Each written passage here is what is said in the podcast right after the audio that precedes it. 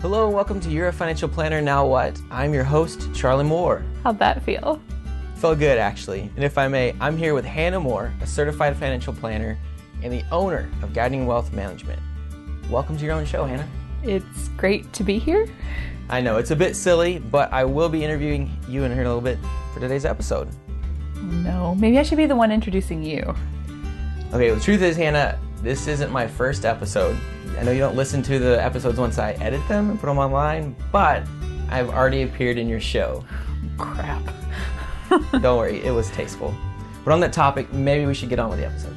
Yes, I'm slowly learning that shorter and concise is better. Shorter is better, but hey, I'm very proud of you for trying. Let's do the interview. First off, I'd love to welcome you, Hannah, to your financial planner. Now what? Thanks, Charlie. I'm excited to be our first guest here in 2017. All right, let's start with Tuesday. Congratulations on your NPR piece. That was a blast to hear. Thank you. It was unexpected and kind of came out of the blue. All right, so we're going to have to do a show later about getting in front of the media. We've got some people we can interview, but. Who are way better at it than I am. Yes, that's true. I know that NPR here in Dallas is worlds apart from where you grew up. You're from, and I think it's technically a village in South Dakota. I know you're laughing. I can relate. I grew up in rural Texas, so this is where my question comes from. How has your roots played a role in your pursuits in this profession? Yeah, I think it's interesting because I grew up in small town South Dakota. We were a big town for South Dakota, thir- 25,000, third largest in the state. Um, but it does feel like it's a different world, like where I live now. The clients that I have are very different than like my family and like the people that I knew growing up. And so sometimes I feel kind of like I'm torn.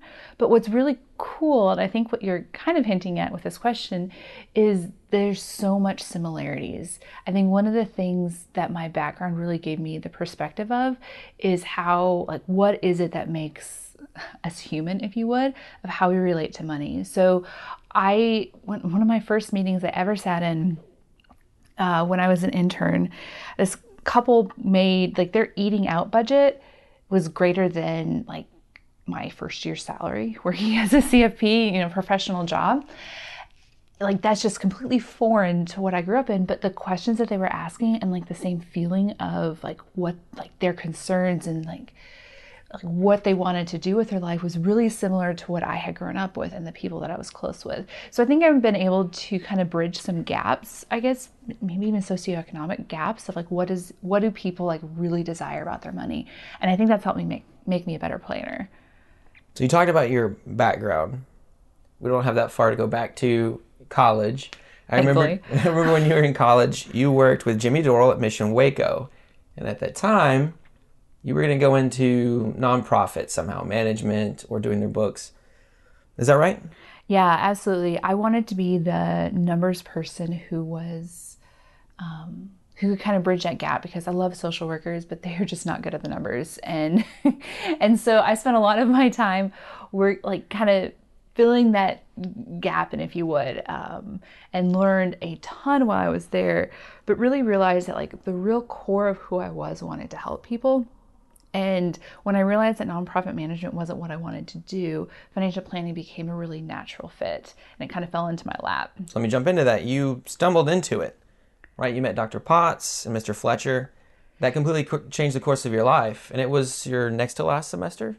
Yes. I had taken an intro to personal financial planning, personal finance um, as just an elective in school because it just always was something that was interesting to me. And i never i never even knew that there was a career for that. I just assumed that at some church i'd you know do their dave ramsey program or their you know crown ministry. I, I never even thought um, that could be a career. And i took the class and the best way to describe it is it's how my brain works. It's how i'm wired. And so you know the teacher how with all the material, you know, I excelled on the tests and, and the professor ended up pulling me aside and said, you really need to consider making this your major. And I had never, never crossed my mind. Who was that? Uh, Mr. Fletcher. It was Mr. Fletcher. Thank you, mm-hmm. Mr. Fletcher. right. Thanks, Mr. Fletcher.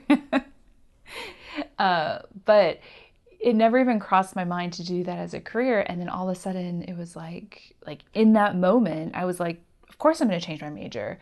It was just so, that's what I'm supposed to do. And the irony is the next day I was supposed to sign up for my last semester of classes. And if I wouldn't have done it literally that day and made that decision, I wouldn't have been able to do that before graduating, which I did. You did. you did. It added some time, but you graduated. And afterwards, you moved up here to DFW. I remember that summer of your internship. Yep. So I had to go back for my fall semester. So a partial victory lab, as they would like to call it. Right. Um, but you, you did that. You did the internship. You finished. You moved to Dallas. You got a job as a financial planner. And you began at that point working on studying for your CFP. Yes. So my question is, what was the hardest part about transitioning from university to the profession as a CFP? So this might be kind of a strange answer, but like growing up, we didn't really ha- like I didn't know any professionals, and so it's a different mindset from being an hourly worker to being a salary worker. And I think that was probably my hardest shift because with an hourly worker, like there, there's just something really nice about going into your job, working eight hours, doing all the tasks that you're supposed to do, and then leaving, and you leave everything behind. And when you're a professional, like it's not always that cut and dry. Um, you're given problems and you don't have like a manual you can go look at or you know just these defined parameters it's like you got to solve the problem. Like you're a professional like the buck stops at me. And that was that was an interesting shift. I mean i obviously transitioned well into that but it it was a mind shift shift that i wasn't expecting versus okay. just being a hard worker. Like so like before the my, my mindset was always, you know, you need like if you want more money, you got to work harder, you got to work longer and all those things. But being a professional, I could really kind of shift my mindset into how can I work smarter? Like how can I gain more knowledge and kind of exploit that versus mm-hmm. just working time and money in an hourly rate. When you were hired for that job here in Dallas, you were hired with the intention, even if it wasn't on paper you know, immediately. But the intention was that you would be the succession plan. Mm-hmm. What was it like to carry that mantle as a young planner and knowing you were ultimately going to be buying a practice from someone who had poured their life into it? Yeah, I think when I look back at my 22 year old self, there was a lot that I didn't know. Um, and I was naive about some things, I think it's fair to say. Uh, but yeah, I was from day one, from the interview, it was, I'm looking for somebody to be my succession plan. Are you interested? And of course, I'm like, yes. Why not? Why not? I mean, that sounds interesting, right? like, uh, I like left and I'm like, what's a succession plan? So it was kind of a interesting, interesting thing to be thrown into, but there's almost like a burden to bear with that. So I didn't really know what I was getting into. Um, I think one way, obviously, as a 22 year old, never having worked I mean, I did an internship, but I was very unprepared to be a succession plan. You and I scanning at that point. Yes, I had done a lot of scanning. Scanned mostly my entire internship, um, which, as we've talked about a bit on other episodes, it's you you you make you make out of it. You yeah, get out of it what you exactly. You, you yeah. get you get out of it what you put into it, and I and I got a lot out of that. Um, but I felt very unprepared to do this because, like, the work we do as financial planners is significant to people's lives. I'm like, why would somebody trust me with their money and like their like retirement and like their live not their livelihood, but in a sense, they've spent their life hopefully putting this together. Yes, and it's like and they're supposed to trust me. And like granted there was still i had years before i actually bought the practice. Um, but there was that sense of there, there's just a weightiness to that. So almost even just that overwhelmed feeling of how much i had to learn. Because um, i had a strong sense of like oh my gosh. I mean when you start out, you're learning paperwork. You're learning like how to set up an IRA account at Pershing. I mean, those are very foundation foundation blocks that you need in order to do something bigger like a succession plan.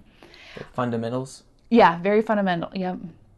So it was also really hard um, because very, very few people could relate to it. Um, so you're, you know, you kind of put in this spot and I would almost say it was lonely. Um, I know that sounds a little pathetic to say. Um, but I would go to networking events and all my peers, I mean, their job was just a job. And I totally respect that and think that's absolutely appropriate. Um, but I'm looking at buying this practice and really like integrating myself into this and and then it was like I had this really deep passion for financial planning and so there it went back to this like I, I felt a lot like I was the odd duck, if you would. Um, and, and I think that a lot of other people have like a deep passion for financial planning, but it's different when you're approaching it right away as like, I'm going to be the owner versus I'm just pulling a paycheck. And that mindset is very different. And I very, very early on took on the ownership minds, that ownership perspective versus just a, you know, an eight to five job. Right. Um, it was a huge learning curve. I don't think people talk about that enough. So there's a huge learning curve at a couple fronts. One was on becoming a financial planner and how how do I excel at the craft? Like how do I be this craftsman at, at what I do and how I relate to clients and how we the investment side and and everything else that goes into financial planning. But then you also have to learn about what it means to be a business owner. And that's a whole nother craft and a whole nother art. And so I felt like the first couple of years, I really, I was always aware of the business side, but I really focused on like those foundational elements. Um, and then I was able to focus more on the business owner side of it. So I watched you over those years, and and you talk about like having to to mm-hmm. learn a lot. You know, feeling being, feeling like the uh, is it the ugly duckling? I wouldn't say that. Was my husband calling me ugly? okay, I'll we can backtrack from that. so over those years, over the years when I watched you, you know, you had a lot to learn. You also had to like you had to take on a lot, and in that you had to grow. It was fast, right? And so, I mean, what was that like? What, were there growing pains? How, how did that feel? What did you go through, and, and what helped? Yeah, definitely growing pains. Um, I was talking to somebody once. Um, she was an attorney and she had a somewhat similar situation. And one of the things that she said to me was because I started out knowing that I was going to be a succession plan right away, she's like, that's a very unnatural thing to happen. So she said, like, you know normally like you get to build your networks out and you get to grow up with your network i like I, I am growing up with my network. We just start at different age groups, age demographics. Um, so a lot of like the natural pro- professional progression wasn't there for me. Um, but it was still very good. I don't want to sound like I'm whining about that or anything. But I knew that right away that I had a really short runway to get up to speed. And so I poured a lot into my career right away. So I, and this was before the Michael Kitces, you know, that, all of the information that was out there. I literally read every single thing I could get my hands on.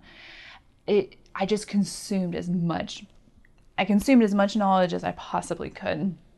I mean, I was, that's what I do in my evenings. I mean, I, I know that's a little lame, but I was like, I knew, I knew every plan, financial planning software. I knew what the pros and cons were. I like, I knew all of the options that were out there. People at the broker dealer where I would at was at, they would actually come to me. Like they'd be like, hey, like we need, you know, we needed to do this or that, and like, wh- what would you recommend? Like I became known as a person who would be able to show people like the right place to like, go. You were the youngest person there. You had no peers. Everyone else was like 40 years older than me. right. And they're coming to you with asking for advice. That's awesome. Like 40 years and up. So yeah, for sure. So people were coming to me and and a lot of it was people I mean technology obviously is one, but even just interesting ideas. Like we'd be sitting around a t- we'd be you know sitting around and and people would say something and be like oh well i heard of like this interesting planning strategy or this and this would apply to it and that I think that's become that was one of my greatest assets, if you would, at that time, and what helped me network with people who are a lot older than me. So just being open into and absorbing information was mm-hmm. definitely definitely made you an asset. It gave you assets. It made you better, but it also helps you be an asset for other people. Exactly. Well, and I think that's like such a core skill of what it is to be a financial planner. Like we absorb so much information so that somebody can tell us their specific situation and I can like I can take all of this knowledge that's in my head and disseminate it into like what's most important that the person needs in front of me. So I think I took those financial planning skills and just applied it professionally versus right. with a client, if that makes sense. Yeah. This is all really good advice for anyone new to the profession. Mm-hmm. But what are some of the things that you learned, you know, on your own that are more specific to being that succession plan, to taking over a practice? When you become the succession plan, I mean, the you are the decision maker at that point. I mean, you're the owner. All everything stops at you. So in order to make wise decisions, you have to know your stuff inside and out. So that goes from understanding the paperwork and the processes that your assistant's doing to how you're interacting with clients to the latest planning strategies. Um, you have to know your stuff because decisions are not, it's never just, when you make a decision, even within the context of a succession plan, you're never just making an investment decision. I mean, you're making a business decision that affects a lot of different things. I mean, you you're talking processes, your your assistants, your clients' experience, it, and you have to know how everything interacts in order to be successful. Um, and kind of with that is you have to watch out for yourself um, because others aren't going to be watching out for you.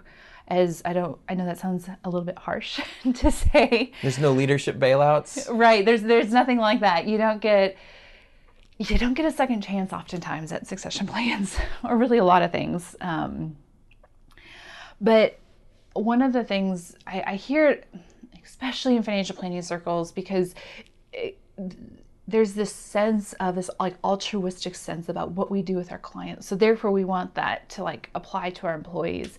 So I often hear the term of like people talk about like family. Um, even when I was at the broker dealer, I would hear people say all the time, like, oh, we're a family, we're always going to take care of you. It's like, no, like families. Families never speak to each other again. Families take advantage of each other because they can, because they're family. And it's like, it's, it's one of those things like when you hear people say, like, I, like, you should respect me well, maybe you should give me reasons to respect you so you don't have to say that you should respect me. So I think feel like that's very similar with like an appropriate employee employer relationships. Um, so, but that goes to this I it's the same thing. Like if if you're an employer and you want your employees to feel like family, don't say that we want to feel like a family. Do the things that should make them say that. Like your employees are the ones should, that we should be saying that it feels like a family, right. not you. It should be from the bottom up. The employer shouldn't have to say it. Yes, it's it's one of my pet peeves. if you can't tell, it makes me really mad. I hear it and I just I, I hear it at conferences and I hear like really established people say it and I just like the hairs in the back of my neck stand up. I just I just don't do that. Um, but a lot of times, like, kind of feeding off all of this, like the devil's in the details. Um, so if you get, if you, you talk about the terms of your contract and going through the contract, you're reading it and it's not exactly how you wanted it to be done, like that's on you to say, like it, this needs to be changed. And that goes to part of being a professional. Like if you're not able or you don't feel comfortable or you're not raising those red flags, then you're not ready to be a business owner. And I don't think people take that serious enough uh, when I talk, when I, when I, just in conversations with people, like you're, you're the one in charge. If you can't have those conversations, you're not ready. Right before you sign and put ink to paper, you're already making decisions for the business that you're hopefully going to be buying. Yeah. And like, let's not kid ourselves. It's terrifying. Like, you know, being a 20, I was 26 when I bought the business. So I'm having these conversations at 24, 25, and like this, it's an intimidating experience, not intimidating, but there's a point where you have to stand up for yourself, and that's not comfortable all the time. Uh, but nobody else is going to be the one standing up for you. So you have to do it. Um, and and that's again i talked a little bit about what it means to be a professional and i think that plays into it as well. Like i'm a professional. Like that's what i do. Um, another thing that really helped me with succession plans um, it's changed the landscape is changing uh, from when i started. There's a lot more information out there. There's a lot more um, groups that are talking and you can kind of engage online. But you have to talk to as many people as you possibly can um, each succession plan is unique. Like it, just like we talk about with our clients, like each financial plan is unique. Each succession plan is unique. I pulled from quite a few different people where I would just grab them, and quite honestly, there were more people who I talked to about succession planning where it didn't work than it actually did work. And I think that's a really important point. Um, and you actually have to talk to people. I know that there's a lot of articles people write and blogs that are out there about like, here's how to make a great succession plan, and here's what I did. But when you actually like talk to them one on one, like they'll tell you the stuff that they couldn't publish in the magazine and things like that. And almost everybody I've talked to, there's always a deeper story there. And like that's where you really need to get if you really want to be a succession plan because you really have to like dig in deep to those stories to really understand what worked well and what didn't work.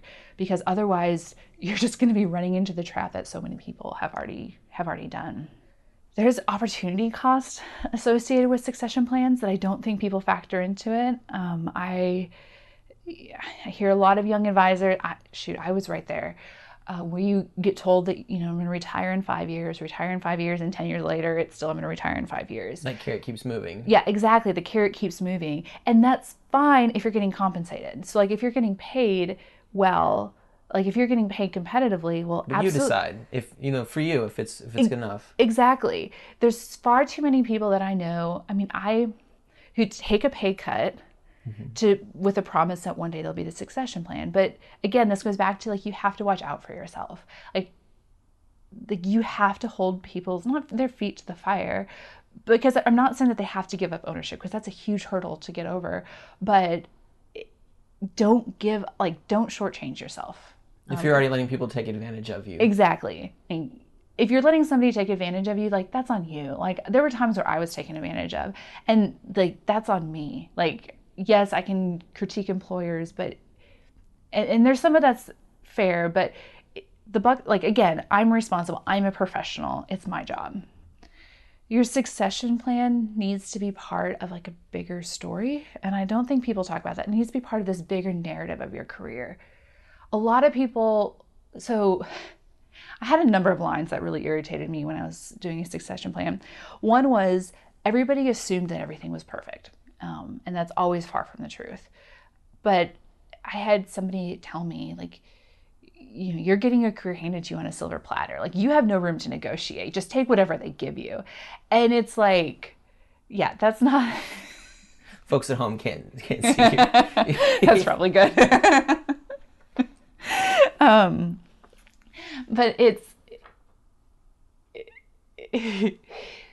that that comment of you're handing, you're getting your career handed to you on a silver platter. It's like no, like this is my career. This is just one piece of mm-hmm. many pieces that's going to be part of my career. Like if I don't bring a vision into a succession plan of what I want this firm to be and like this bigger narrative of everything, then it's like it's just going to stall out and die. It's just you're going to be an uninspired business owner that's just trying to man a ship like man an airplane as it kind of crashes i mean that's that's not who i want to be but you have to have that bigger vision Okay, speaking of vision, moment of honesty here, right?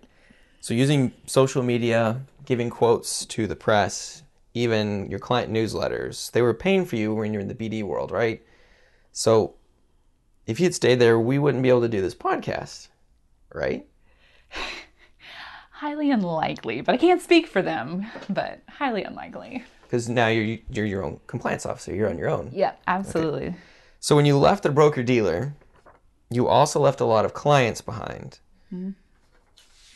You know, I guess that was part of your vision. Why did you make that move? Was it for Facebook? I just love Facebook so much. I, I think it was time.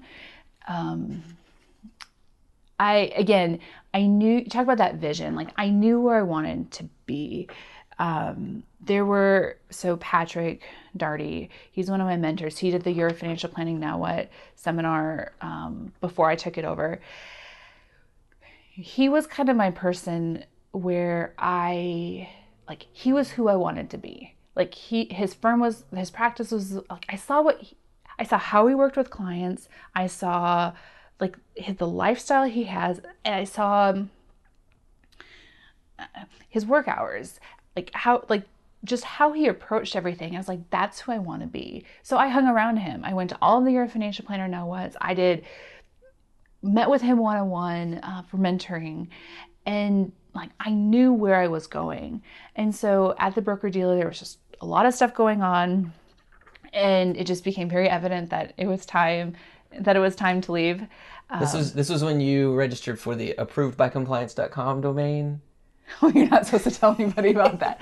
I created a satire campaign or a satire uh, URL. I still own it. It just do? got renewed. Uh, but I had. You haven't done anything with it. I have it, but I was getting so frustrated back at my broker dealer with all of the things that I was told that I couldn't do, and so I was like, you know what? I'm just gonna sh- like channel all of this into a satire account that other financial planners will appreciate. You would tell me at home. You would get home and you're like, you wouldn't believe how long I was on the phone with you know somebody from corporate, and you had to tell them what was in their own manual for compliance. Yeah, it, it was very frustrating. There were definitely some uh, interpretation differences. um, but yeah, I don't think I've ever told anybody about that. Thanks, honey. If you want to stop and re-record part of that. You're fine. But talking about the clients that I left behind, one of the things, again, I say this all the time, and you guys have probably heard it on the podcast already, is you got to make the most of what you have right now. And even if you're working at a firm and you feel like you're at a dead end job and you're not going anywhere, there's so much value that you can be getting right there. From how are you, like, what are the clients that you engage best with? Like what are the clients that like what you say like deeply resonates in them and that you just have a better relationship with them than anybody else? Um, so the great thing is you know i have between two and 300 clients um, it varied a little bit i bought practices whatever um, but the great thing about having that many clients and working with that many people is I was able to say, like, here's exactly who I work best with. Like, and it wasn't just here's who I want to work with, it's here's who right now works best with me and I work best with them. And so when I left, I was able to send my, I, I was very small number, well, a lot less than two to 300 clients where I was able to send a letter out to them. And I, I used that line in there. I was like, I know who I work well with, and I believe that it's you. And like, I want you to join me at this new firm. And, and it was just a whole different perspective. It's a whole mind shift change. So a lot of the times with the broker dealer, it was like the more numbers you have, the better you are. So the more clients you have, the more assets under management you have, the more all of that was valid like that was the prestige in it and it was very much the quantity over the quality. And i wanted to shift to the quality over the quantity. And i did. Like if you look at my practice numbers i mean it just flipped. Um which is i'm you can probably test this. I'm a much happier person now than i was there. Um, but i realized that that that life wasn't sustainable and it wasn't who i was. Um, like just like to the core of who I am. Like I'm not I'm not a person to have two or three hundred clients. Like that's just not me. Um, I want those deeper relationships with clients, and so I was able to achieve that. So I guess um, that's that's closer to the practice that Patrick had, right? Yeah. less less is more. You know, the lifestyle that you choose. All those yeah. things are more important than hating your job and you know having to be like a financial planner factory. You know, yeah. helping a lot of people. Well, and a lot of the work I was doing wasn't even financial planning work. I, okay. I, like I, one of the things I joke about, I had a phone call one time, and this client who I ne- very, very rarely ever talk to, and I would say they're more of a customer. Uh, they they called me and they were like, "So should I buy Coca Cola or Pepsi stock?" I'm like, "Well, I don't know. Like, I know nothing about you other than like the eight questions that are like in my CRM that you've answered about your net worth, your income, and like these couple things."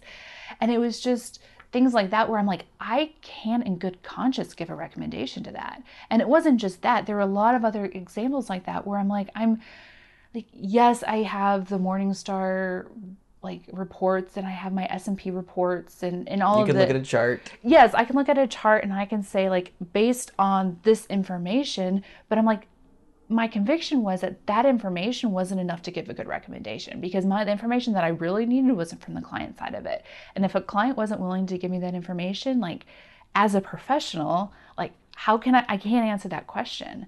It, you know, you talk about being a CFP and being a fiduciary. I mean, there's there's some tension there. And so yeah, that's Thank God for Patrick. We'll have him on the episode later. You guys are going to love him. So we'll be back on You're a Financial Planner Now What? he will. There you go. Yeah. So yeah, he used to lead the meetups with Trudy. So here's the next question for you. Why take over all this mess, which is great. this mess. Uh, That's great. Everything's great. So why take over and why are you doing this podcast? I think the most simple answer I can give is because I like desperately needed this when I started out. When you were young. When I was young, yeah, yeah. So no, when I started. Oh gosh. we can re- let's rewind. Oh god. You've called me ugly. You've called me old. um, but I think it, we talked a little bit about how overwhelming it was.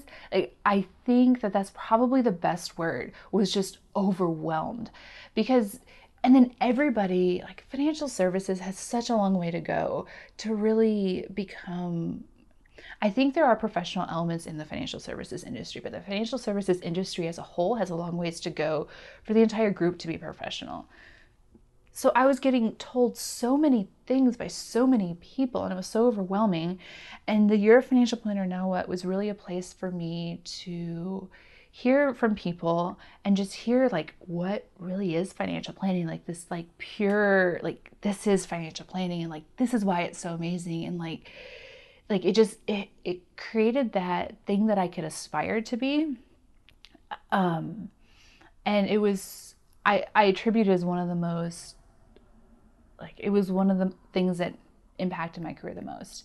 And so i i, I see that and like it kind of makes me mad that there's not more resources like this out there for young people and I don't know if it's personality flaw or not, but I see something that's not going right or like I think is wrong and nobody's doing it. I'm like, well, dang it, if nobody else is going to do it, and like I'm already raising a stink trying to get people to do something like this, and I'm just going to do it. So it started out just the in person meetings, and you, Charlie, you were, we were just talking, and your background is all the media background communications. And it's just like, well, why don't we just upload this into a podcast? Like, why don't we just take the five meetings a year and mic you guys up and I'll just, I'll take off work, I'll record them and we'll just throw them on the internet and see if anything takes off.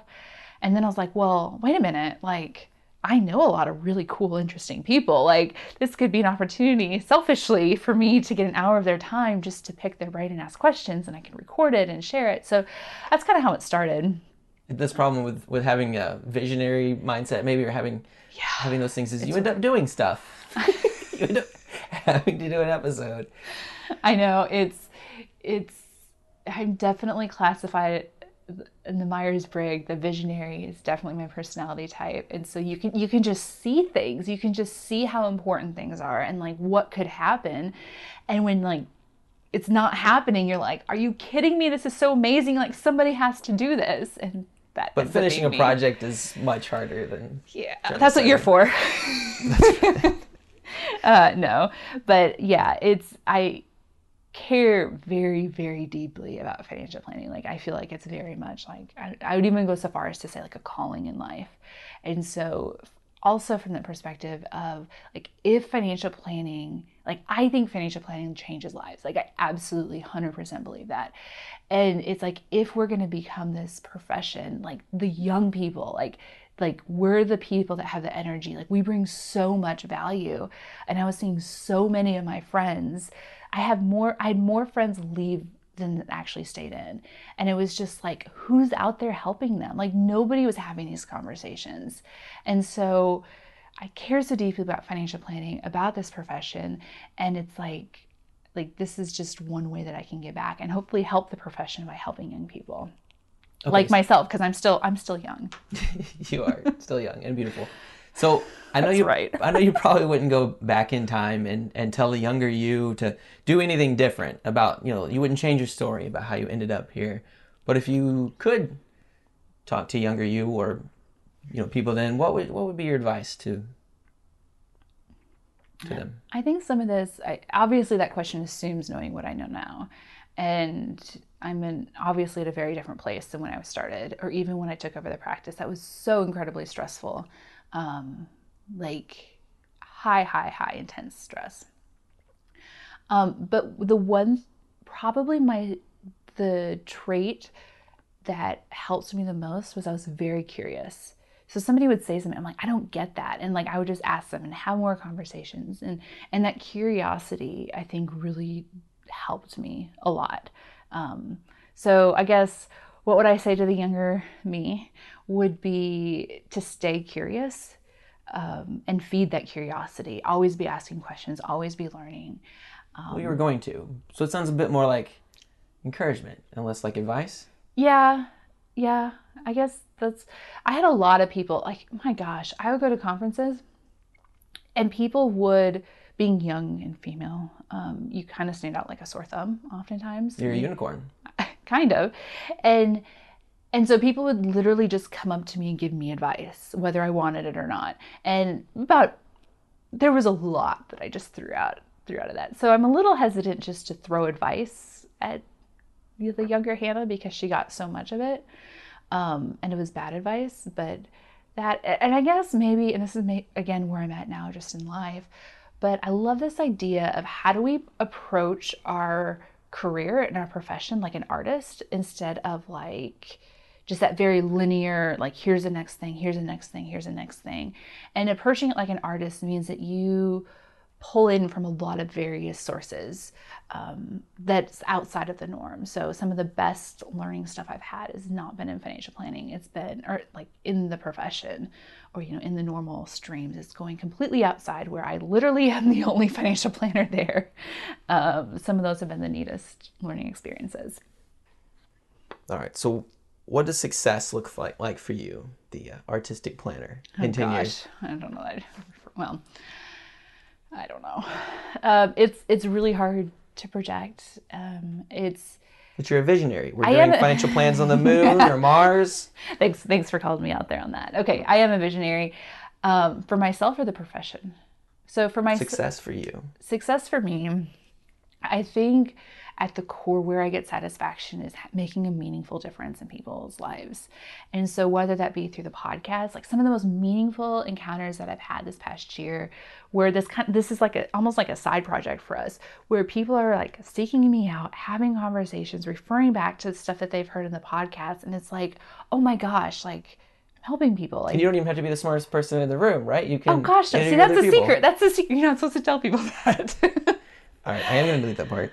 Um, but the idea that like how can I have a meaningful difference? And if that's through one-on-one, like like having these deep relationships with, with clients, like that brings me tremendous satisfaction. Um, helping people from the profession, helping get this message of financial planning and like how to have this healthy relationship with money and and just this larger message out to the general public like that meaningfulness is really what I tie to success.